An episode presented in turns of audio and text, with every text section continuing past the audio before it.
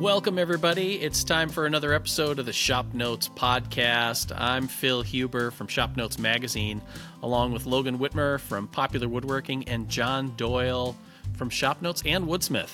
And today is episode number 164. We're going to talk about some new tools, uh, making uh, a few things for your shop, and also just a general checkup. It's been a couple of weeks and we're running out of summertime. Want to say a big thanks to Titebond. You want a glue that you can trust, and fortunately, Titebond has the glue you need to get the job done with confidence. From interior glues with strong initial tack and short clamp time to exterior glues with exceptional strength and water resistance, look to Titebond, the right glue for your next project. For more information, visit titebond.com. This podcast is also brought to you by grandparents. Grandparents, the people to come up and watch your kids so you can podcast.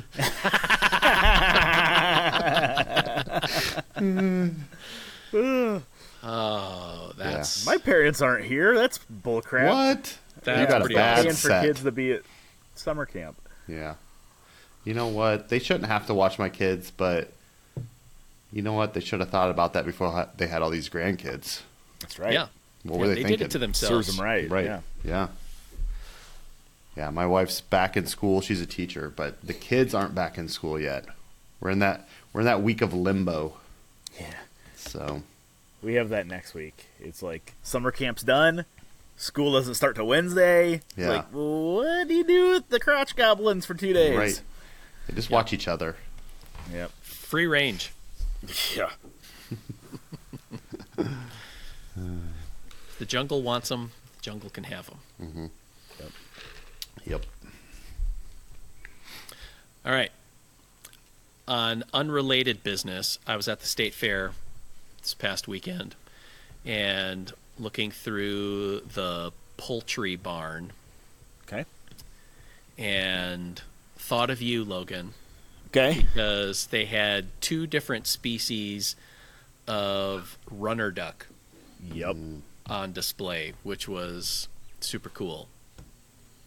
So, Uh, yeah. I have talked for a long time about getting something that lays eggs, whether that is chickens, ducks, or platypus. I don't know. I don't think platypus eggs are very good to eat. Yeah. But, you know, I, I just haven't done it yet. But the runner ducks are super cool, especially since they look they look like my spirit animal. They just look dorky. You know what I mean? like they just look dumb. Yeah. So They run all upright and yeah. yeah, Well, well, they have the like. They look like the unholy offspring of a regular duck and a bowling pin. yeah, kind of. They're they're ba- now that Aflac duck is not a runner duck. He's Yeah. a white duck.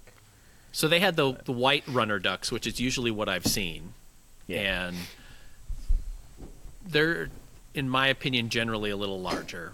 But then they had some smaller. What were they? Brown, Yep. brown runner duck or something. It was a little smaller, and they they looked a little cooler. It was just kind of fun to see them. The the brown runners almost look like they almost look like a hen mallard, kind of, just darker. A little Um, bit, They kind of have that that same modeling type look to them. Um, see, I wonder now. Not to go morbid on this, but I wonder what their like meat's like, right? Like, because they have such an odd shape. Like, are they like chicken tender breasts? Is that what they mm. are? Like, you know, they're not like the the chonky chicken breast. They're the small thin tenders. Is that what these runner ducks are like? Because that's kind of the shape that they are. right. Maybe. And are they really tough meat because they were out just running around all the time? yeah. Real I don't know. sinewy. Yeah. Well, but you figure ducks are swimming no matter what. Anyways, they're always using Yeah. their legs. So That's true. Yeah. you know, not that I don't generally keep duck legs when I shoot ducks. Occasionally, if they're big ducks, but All right, that's our discussion question for today. If you have experience with runner ducks in terms of either eggs or the meat, I want to hear about it. You can put that in the discussion or in the comments section on our YouTube channel, uh, or send us an email, woodsmith at woodsmith.com. I've I've also strongly considered quail Okay. For quail eggs. I mean, that's like Plus, then I can train. Then I, then I can train the dogs with them. Yeah, that's go. like two different ends of the egg size spectrum, though. That is, yeah, I know. Although, have you seen the cute little quail egg openers? They look like little scissors, and they cut the top of the quail egg off because they're so small Oh, you can't really yeah, yeah. crack them. Right. It's like three quail eggs to every chicken egg. I'm like, hmm, you're gonna need a lot of quail to make up a breakfast. Well, my kids don't need eggs, so it'd be fine. Right. Yeah, I mean, it's all fair. Yeah. All all fair. Okay. So I saw this was just a curious curiosity to me rather than trying to promote a specific type of tool. But in the world of table saws, Yep. If you start thinking of like the big honkin' European sliding table saws, a mm-hmm. lot of those because they're designed for primarily breaking down sheet stock. Mm-hmm. And a lot of those will have a scoring blade on it. Yeah. Which is just like a little tiny saw blade that runs in the opposite direction of the main blade and it's just in front of it. So it like what it says, just it's usually only raised like a 32nd of an inch or something like that to just perforate that the face veneer. So when the main blade cuts comes through and cuts you have a really clean cut. And saves a little wear and tear on the main blade from having to be a cutting blade and a smooth surface blade if that makes sense. And then i got a promotional email from festool that they have a new track saw coming out their 60 which is their big size. So this is already a big saw. And it has a scoring blade on the track saw which i thought was kind of crazy. I saw it in February when I was at the Festool event. oh you did? Okay. Um, yep, and I actually cut with it. yeah. Um, it's they've designed this for um, the uh, Festool's main industry is like, or their their main consumer is like the industrial professional market. Like us hobbyists are a very very very small portion of what they sell to, right? sure Um, so that saw is designed for like the countertop installers, the guys doing a lot of stuff with melamine and laminate. That's why they designed this according to the Festool themselves. right Um, so the the item that they had there that they were cutting at their um, marketing event was like plastic laminate covered, you know, particle board basically, like a like think of a melamine countertop, um, and it leaves a really clean cut. I mean, you know, I think both of you guys have probably used our Festool track saw that we have in the office, and it is, Yeah. In my opinion, the nicest cutting track saw you'll find. It cuts so clean. Um, so this just is that to the you know nth degree. But okay yeah, was it i don't know was it chunky like was this a difficult a saw to saw. move around It was yeah It's- thick. it was was thick. it was a healthy saw. Um, now I've I've put my hands on the Makita track saw, which the Makita, uh, Makita has a 36 volt, so it runs off two 18 volt batteries. Um, Okay. It's a 36 volt track saw, cordless, obviously, um, with a three and a half or three and nine sixteenths inch depth of cut. So that's I mean that's a deep cut. It'll cut you know three and a half inch Wow. thick stock. Yeah, so it uses a nine inch blade, something like that. I think. okay Um, so it's a big track saw. It's not any larger than that. Um, Now, I will say, Festool, Festool doesn't trim any of their tools down. I wouldn't say any of the Festool stuff. You know, if you, they're not lean and mean by any means. They're well built, well built, and they're well designed. So Right. I think some of that goes into like there's a big shroud on it. There's a big shroud because it does really well at dust collection. So, you know, yes, it's probably slightly larger and slightly chunkier than like a comparable track saw from somebody else, but there are reasons for it. It's not because of a lack of design. It's actually the opposite. It's because it's designed better, I think, in my Okay. opinion, than other ones. Yeah. So it's a big. I mean, it's a big saw, and if I remember right, it's a pretty pricey saw. Well, I'm sure that it um, is. I'll put a link to it on the show notes page, but I, I guess just seeing it with a scoring blade was kind of an interesting Yeah. Interesting development in the sense that you know if you looked at historically like what we've shown in our magazines popular woodworking included you had the you had the time when the editors were young and healthy and trying to show off so you're breaking down full sheets of plywood on the table saw Stupid. as the staff ages, then you start having articles and techniques about taking a circular saw and a cutting guide or whatever, and then you break down the plywood into manageable chunks, so to speak, but then you're still finishing all your cuts on the table saw to the point where you have track saws now that are like that's stupid and is two extra steps. So how about we make our finish cuts with the with the circular saw because we're not trying to prove anything to anybody anymore. And now we've taken it a step further and gone with what is included on a high-end cabinet making saw and putting it on Yeah. a portable tool. Yeah, and I now I think I I feel like I have fallen into that. You know, I'm just gonna make the final cut off the track saw. The proper steps and the quote right way to do it, you know, in my mind, would be to break it down and then finish cut it at the table saw. Like Yeah. you don't use a factory edge, you know, like there's that type of thing, but for most things it doesn't matter. Like, I mean, if I'm using plywood on a you know, I don't, yeah, I don't even know where I would use plywood that having something perfectly parallel would really matter that much. Um, but I I agree. I think, a and I think a lot of people have realized, know, why why not just make your finish cut off the track saw? Like it Yeah. gives you that nice of cut generally. Um, now thinner thinner stock, you know, quarter inch, I'll still take to the table. So I had John help me rip some um, plywood the other day for these doors I was building on on video. Um, that's like, yeah, I'll just do it. Um, I will say it is the point where I reach for the table saw versus the I don't reach for the table saw. Bring my stock to the table saw um, versus the track saw is if I only have four foot tracks and I don't have them connected together. You know what I mean? Oh yeah, to make a, like Um, a essentially a rip cut. Yeah, yeah. So if I'm like trying to rip a full sheet, um, and I only have a four foot track, yeah, you can scooch the track. It just never really lines up as well as you want it to. Um, but I don't know. I, I I agree with you, and I think that a lot of people have started to shift to track saws versus trying to break stuff down on on sheet goods. I would be interested to hear from like you know the Felders and the Grizzlies and you know all these people that make these big sliding saws if they are seeing a decline in the sliding table saws. Right.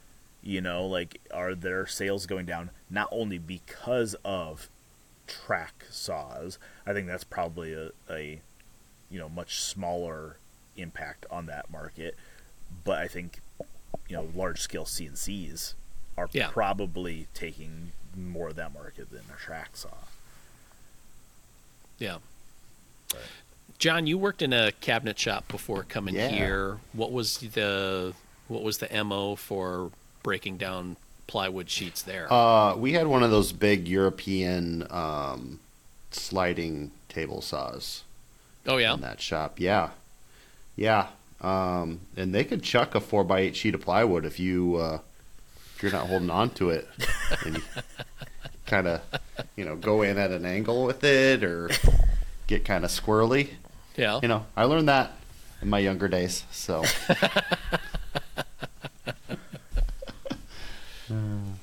I mean, I, I guess like if you think about it, like if I'm thinking about if I'm gonna build a cabinet shop out, say I was you know leaving the magazine and I was gonna build out a cabinet shop, I'm not putting a sliding table saw in there. no, there. I mean, it I'm- was huge. It had a huge footprint. Yeah, I mean- well, and uh, like I figured I would probably be putting a big CNC in there and then letting the CNC cut out all my parts out of a sheet of plywood. You know what I mean? Because then I Yeah. don't have to. I just have to lift up the sheet of plywood to put it on the CNC, and then Yeah. I can pull off finished parts. Basically, Yeah, and honestly, that's what we would um, outsource some of that with uh, shops that had CNCs just to cut Yeah. out all. Because it's like honestly, you don't want to sit there and mess around and just cut out squares of plywood. Well, no. when when a computer can do it and put all the hole like, you know, the holes in the in the Oh. hard the hard like for hinges. You know, if you're Yeah. European hinges and stuff. I mean, it's just messing around with jigs well, and stuff. So especially since you do it. guys were doing like stock type. Yeah, I'm saying stock type cabinets, Right. right? Like, I mean, they were all basically the same form. So if you have that drawn and all you're changing is sizing of stuff, Mm-hmm. you can let it do everything. I mean, you can let it do shelf pin holes. You can let it. I mean, you could do rabbets if you wanted to Mm-hmm. on the CNC. You know, not that Yeah. you know that's how I want to work Yeah. necessarily, but if that's the if that's my if my livelihood is building cabinets, that's that's sure Right. as heck where I'm going. And I mean, we we were a custom cabinet shop, but honestly, ninety percent of it is standard boxes. yes, Right. So let the CNC do that. And I mean, if you think about with those sliding table saws too, for breaking down four by eight sheets of plywood, you're it's a basically a sixteen foot by sixteen foot footprint because it's like you got to feed it, you know, eight foot each way, and then same Yeah. thing side to side. So Yeah. It takes up a ridiculous amount of space. So Yeah. Um, for anybody that is interested, the TSV60 KEB from Festool. So the Plus, which is not the Plus FS, which I I think the Plus FS includes a section of track. Mhm. Um, the 60 without the track is a thousand dollars, nine ninety nine, yeah, nine hundred ninety nine, With under a thousand dollars. under a thousand bucks uh, for four easy payments. Um, with a track, it is uh, eleven seventy five. Um, and it's interesting. I didn't realize what the scoring blades looked like until I saw it in person. It It kind of is- look like slot cutter bits. It's exactly what it is. Like you could throw a slot cutter bit on there and work Okay. just fine. Yeah, Alright. like I like I was expecting it to be a tiny little saw blade with itty bitty teeth. It's not. Yeah. It's like a it looks like a slot cutter bit. Hmm. It has two cutters on it and that's it. Yeah. So Yeah, Yeah, I was on their site too, and I see they have a cordless table saw. yeah, Yeah. that was released. Okay. That was released at that event as well. Yeah, that's cool. That Yeah. one I would be interested in seeing in person Yeah, and how that how that operates. I mean it's just a little guy, but Yeah. It is. It's But very it's- small. Um, could be handy. there was something with it though. There's some some feature that I'm like, oh, that's really cool for those people. but I don't remember. What, was. do you mean those people? Those people. Well, those people, I mean, like trim carpenters. Right. yeah.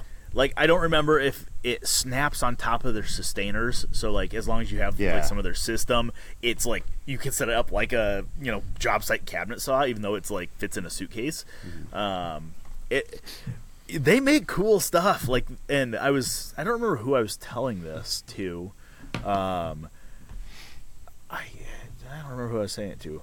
The thing I didn't realize about Festool, and I know I understand that there are people that hate Festool just because they feel like the stuff's overpriced. There are Festool fanboys. Mm-hmm. Like I know there are people on both sides of this debate. Right. But one of the things I did not realize about Festool that I think is kind of cool, when Festool the company discontinues a SKU. Okay, so say you know they, they've made their Kapex for 15, 20 years now. Say today they said we're we are discontinuing the Kapex today. They will carry parts and support their Kapexes for 10 years from today Yeah. which Okay. is interesting to me. So they'll repair Yeah. them, they'll do everything. It doesn't matter if you bought it 20 years ago. 10 years from the discontinued date is when they will continue to service that, which is pretty awesome. And they do all their service in um, Lebanon, Indiana, where their headquarters is. Well, where their North American US, headquarters yeah. is. Yeah. I was going to say because I think Pretty Festool is German for starts at a thousand dollars. Yes, yes. And actually, the Festool in Lebanon is actually set up the. This is a very German thing. My dad's company is the same way. Their headquarters is in Germany. The factory, everything is set up identical to the German one. So if somebody comes from Germany to the Festool in the U.S. or vice versa, they know where everything's at. Like the door fixtures are exactly the same. Like it's just a very German mentality, um, which is Okay. is kind of funny. It's kind of cool. So, yeah. And actually, Festool started as I saw uh, lurking on some of the vintage machinery forums. Festo, F E S T O, was the precursor to Festool. Festool. Yeah. Um, and they made some really cool, like industrial type machinery, like Yeah. you know stair tread routers. Like it's just this, this huge thing you put stair runners in or stair stringers, and it routes in the treads at a certain. oh, it's super cool. Just weird, stupid stuff that I'm like, that's awesome. I don't need it, but God, it would be cool to have it. Maybe I need to find a friend that has it, so I don't have to. There you go. There you go. So Well, I do remember it was a few years ago, uh, and by a few, probably like 10 now. There was a guy on YouTube had like a Festool chain mortiser yes, that he had fixed up. So it looked like your standard hollow chisel mortiser, except it was like these little tiny chainsaws that would plunge down and make the mortise. And I'm like, that is super cool. Yep. Yeah. I I don't know um I don't know that there's been a single tool from Festool that anybody said it's kind of a dog. Like I think every company kind of has their dog tools, but I don't know that Festool has had one. Now they have some very specialty tools. I'm like I would I would never buy that thing. Right. Um, they had a uh, at this marketing event back in February. They had also released a reciprocating saw, sawzall, Okay. um, and I'm like, yeah, like a Festool sawzall. Like I get it for those people. Again, those people. Um, it weighed like 78 pounds. It was so heavy. Oh, yeah? Um, so I'll be interested. And and the guys there said, "Look, we know it's heavy, but it's German built. It's gut and heavy." It's not. it's not for your little weak North American arms. That's right. That's right. Yeah, you keep saying those people, and you said earlier like it the Festool's for like the commercial woodworker market. You're uh, discounting the fact of uh, the retired doctors and lawyers. That's Woodworkers? I, am not. Nope. I mean- I'm not discounting them. I'm just saying Because they're They buying are- Festool too. they are. Yes. Oh yes. 100. percent And no, And, uh, I know a lot. Of, I know a lot of like layman, like layman, like n- average woodworkers, like average level woodworkers that buy Festool stuff because it's their hobby. That's what they want to buy. Yeah, yeah. That's fine. That's true. There are a certain there is also a certain segment of the woodworking influencer crowd that likes to have their YouTube backdrop as being a big rack of uh, Systainers and little little green Systainer locking badges and whatever. So Yeah, and lots of those people were at this marketing event. That was there was like three of us from magazines there, and then there was a lot of people. I'm like, I don't know who any of these people are. And it's like going to a frat party. They're like, bro, bro, bro. and I'm like, The Festool Bros. Festool Yeah. Bros. Yep. There was a lot of women there as well. So like not not just men. There was a lot of women Okay. influencers there as well. Alright. So Good. just to be very clear. Thank you to Titebond. You want a glue that you can trust, and fortunately, Titebond has the glue you need to get the job done with confidence. From interior glues with strong initial tack and short clamp time, to exterior glues with exceptional strength and water resistance, look to Titebond, the right glue for your next project. For more information, visit titebond.com. So bring it on, listeners of the Shop Notes podcast. Where are you on the Festool divide? Or are you trying to find some kind of middle third way here? Yeah, I feel take? like we've we've stirred up uh, the shopsmith crowd there for a little bit, and like, are we just trying to stir the pot here and try to get? Yep. Yeah, The that's what we do. We're to- to shock react. podcasters. Yep. We, you know, you like put a thumb in the eye of all the t- Intarsia folk and Mm-hmm. people who like to use ash for making stuff. Yes. Yeah. Yes. Red cedar. Cedar, yeah. Yeah. We're just gonna upset everybody. Yep. Yep. Although, a couple of weeks, we're looking at like, was it two, maybe three weeks Three from weeks, I think. Or from this- two and a half now. two and a half weeks until Handworks, when the center of woodworking attention, like Sauron, turns its eye to Iowa. Yep. Out in the Amana colonies, about a I don't know what would you call that hour and twenty from here. Hour fifteen. Yep. Yep. Well, Yeah. hour fifteen for me. So yeah. yeah. I hunt. I hunt right there, so I know. Like I get Right. up at three thirty in the morning. I have to leave by four, and I'm there by sunup. So There you go. Okay, yep, Starts two weeks from today, September 1st. that's Okay. right. It sure Friday. does.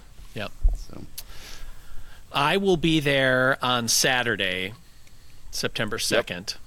Um, I'm going to be traveling there. Actually, both of my brothers are coming down and my dad. Oh, cool. So the four Huber boys are going to be trolling around at Handworks looking at some stuff and hanging out. So if you're going to Handworks, I'd love to see you. Say hi. Um, I won't have this backdrop with me, so I'll be in my Yeah. mild mannered alter ego get up. So I'll be there Friday and Saturday, but unlike Phil, don't talk to me. Just kidding. Actually, I have a buddy coming up from Atlanta. Uh, he's written for my magazine a couple times, for Popwood a couple times, um, and we're gonna shoot a we're gonna shoot a project while he's here. He's staying with me, and then we'll be we'll be there Friday and Saturday probably. I'm Okay. guessing. all right, Depends. On, it depends on how freaking hot it is. To be fair, yeah. like Which is funny because they used to do handworks in May. The previous ones were all in May, yep. and in Iowa, that can be a little bit of a crapshoot because you could just as easily have snow or rain yep. or really humid, warm spring weather. Yeah. The the one that the Studley tool chest was here on display was it was dreary and misty and rainy that day. Oh man. Yep. That's No, I the day we happened to go see the Studley. Yep. Yep. So, you going, John? uh, I'd like to. Because I think See, last I never, I never know know what I'm doing until that that day. So right. He has to check with his daughter to Yeah. see if he can go. Because I know one year the whole design group kind of carpooled out there. Yeah. Yep. Was, I think it was the last uh, handworks that we had, and it was in the spring. Yep. So, 2017, I think, was the last one. So, like we've said before, if you're coming up for Handworks and you want to catch a tour of the Woodsmith media empire here, we'd love to have you on. Uh, well, I'll be here Friday, and Logan won't. But if you're coming any earlier than that to stay, it's just an hour, just a little over an hour drive west from the Amana colonies. You can come take a tour um, show you around what we do here, and then uh, see what's going on out at Handworks. So, so you're doing a chair build, Logan? Yeah, yep. Um, so my buddy Rusty is bringing up. Um, I think he's bringing up two chairs. I think. Okay. Well, I take that back. So I, I brought him a. I drove down to Nashville for a photo shoot with Charles Brock, um, the Highland woodworker. Anybody watches that? Um, and Rusty, being down in Atlanta, drove the four hours up because I, in my truck, brought down an entire white uh, pine log that I cut for Rusty into chair seat blanks, as well as a handful of pieces of walnut, maybe some cherry. Um, and he said, he basically was like, dude, like you just hooked me up with more material than I will ever need. He's like, for chairs. He's like, you know, I'm going to build you a chair. So I think he is. I think he's building me one, but then we're also going to do one in photos. Um, Okay. And it's going to be kind of an overview on the chair making process, not necessarily a, not necessarily Start to a- finish.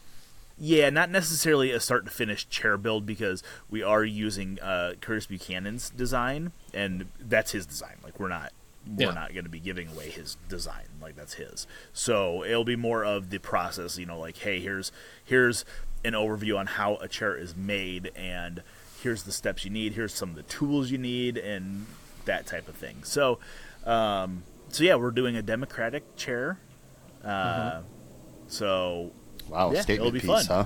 it is yeah It's- yeah 2024 yes. 2024 that's right Democratic chair. oh god now john's touching the other crowd Yeah, I'm just I'm just Uh, stirring everybody up. Yep. So, yeah, so that'll be fun. Um, be in the next week. That means I need to finish this shave horse that I started building for the magazine, um, and also means that I need to build a little kiln for chair parts, which is what we were talking about before we started the podcast. So that will be fun. So but Okay. we'll do a little bit of green woodworking. I got Rusty's like, hey, just make sure you got some white oak logs laying there that we can rive into chair parts. I'm like, dude, You're like done. I got white oak logs, you know. Uh, so yeah, it'll be fun. It'll be interesting. So, being, that's kind of been a big push to get stuff moved into the shop because I know Rusty's going to be here for the long weekend. He'll be coming in Wednesday, leaving Monday. So, and over the long weekend, um, it's kind of been a push just to be able to get like the bench in there and the table saw and the band saws and all that stuff. So yeah. that's been kind of my driving factor, which has been fun. okay. And you've Yeah. picked up a couple of chair making tools recently.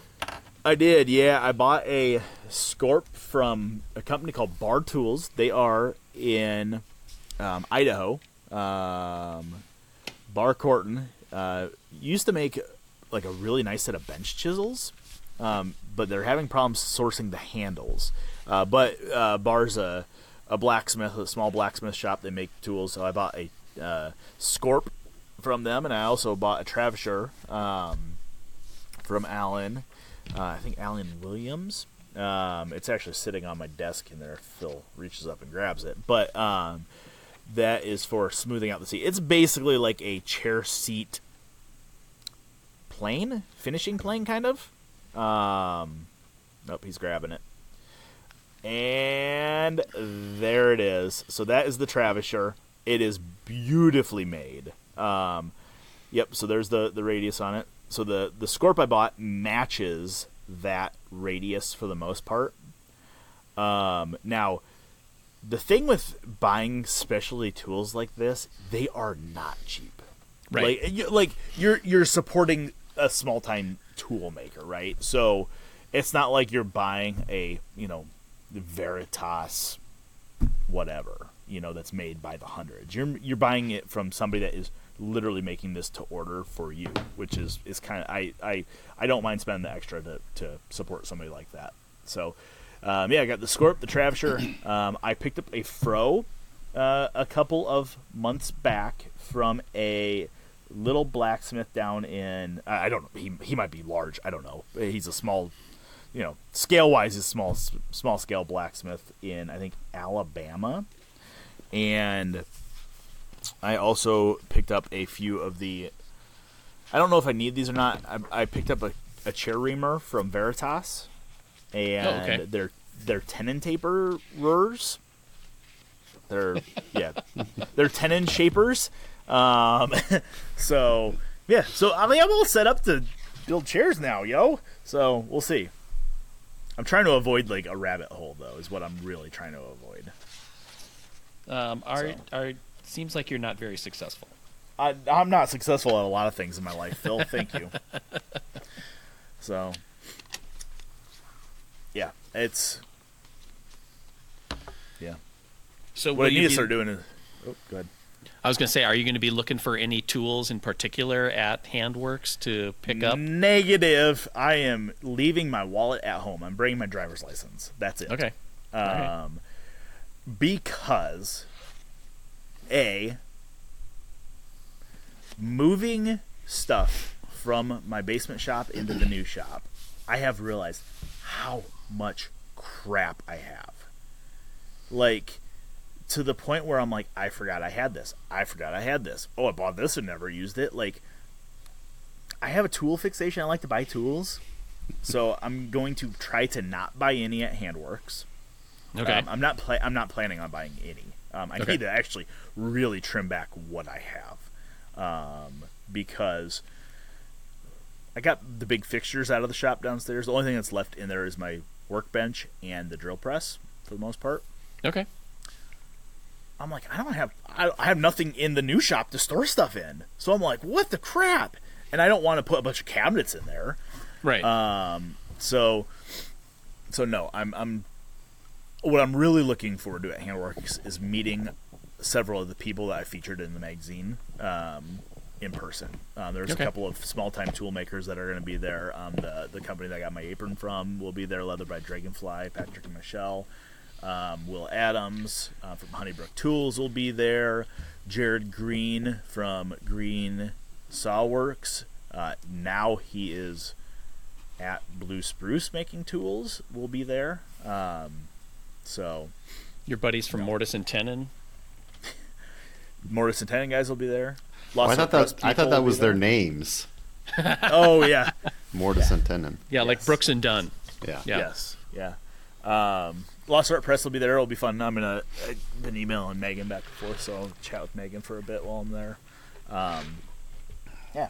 I, if anything, I would pick up a couple books from from Lost Art Press. Okay.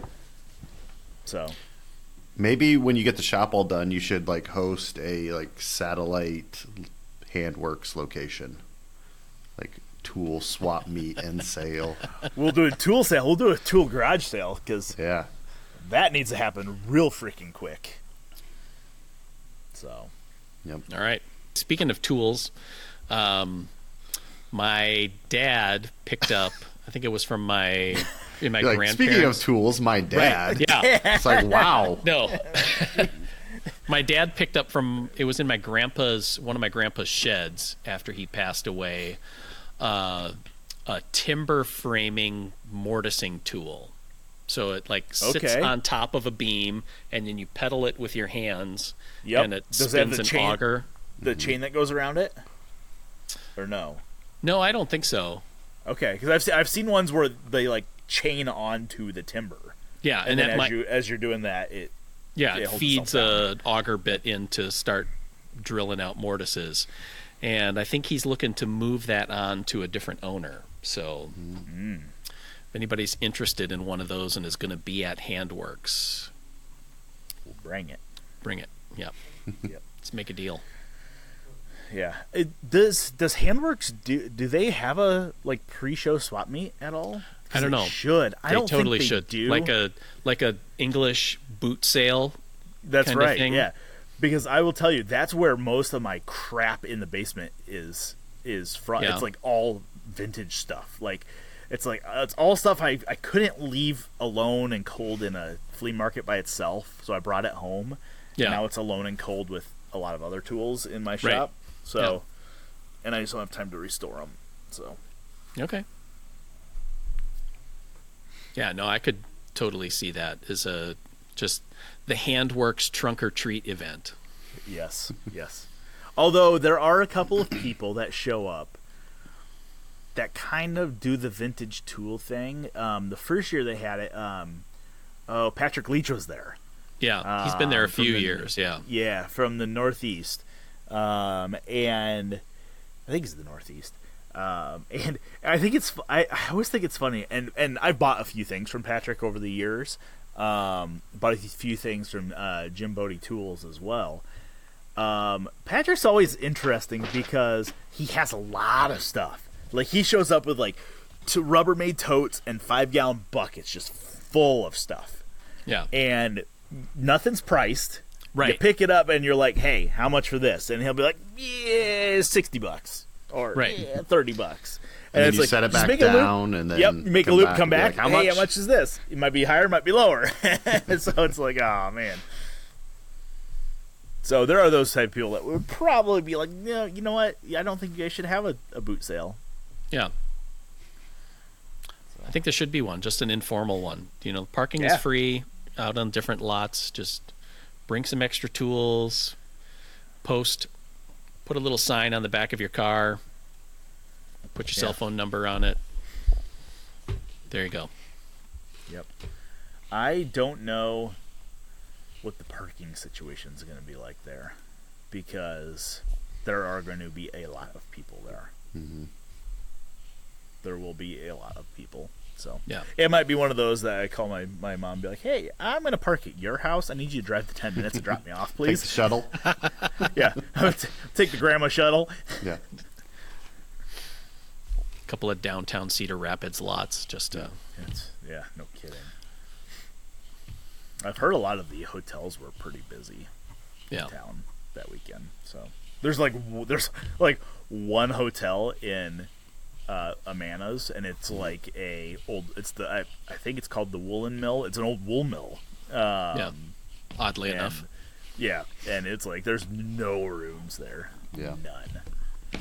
So Well, just down the road in Iowa City, we'll be opening college football weekend that Saturday too. So oh, I'm sure lovely. you're gonna have a lot of traffic on Interstate 80 that Yeah. day. So Perfect. Super excited about Take that. Take the back roads. Yeah. Yeah. Yeah, we'll go up to Highway 30 to get back There home. you go. There you go. All right. I know you're not much of a hand tool guy, John, but if there was something that you'd be looking for at Handworks, you got anything? Oh, I don't know. I I mean, I go there and I think everything's cool and interesting, but like if I bought something, it would just sit on the shelf and or hang on the wall as probably as a display piece. Okay. So That's uh, fair. But yeah, I think all that stuff's cool. Well, I was really hoping I he was going to give us a wish list because I was going to load him Yeah, up. you're like I have I have a box of was that for you right here. Yeah, I was gonna. You don't even have to bring go to him a Handworks. Banker's box. Yeah. Wish granted. Yes. you know what I think would be cool? It would be like a wood swap meet too. Oh yeah. Like all Like, the you little know what I mean? scrap special pieces of like Yeah, like I, Yeah. I'm saying that because I moved all my English boxwood stash off my router Mm-hmm. table this last week. Oh, I want yeah. that. Mm-hmm. Yeah. So, yep. Bring us your weird shit because that's what we Yeah. want. yeah. Yeah. weird turning blanks and That's right. be cool.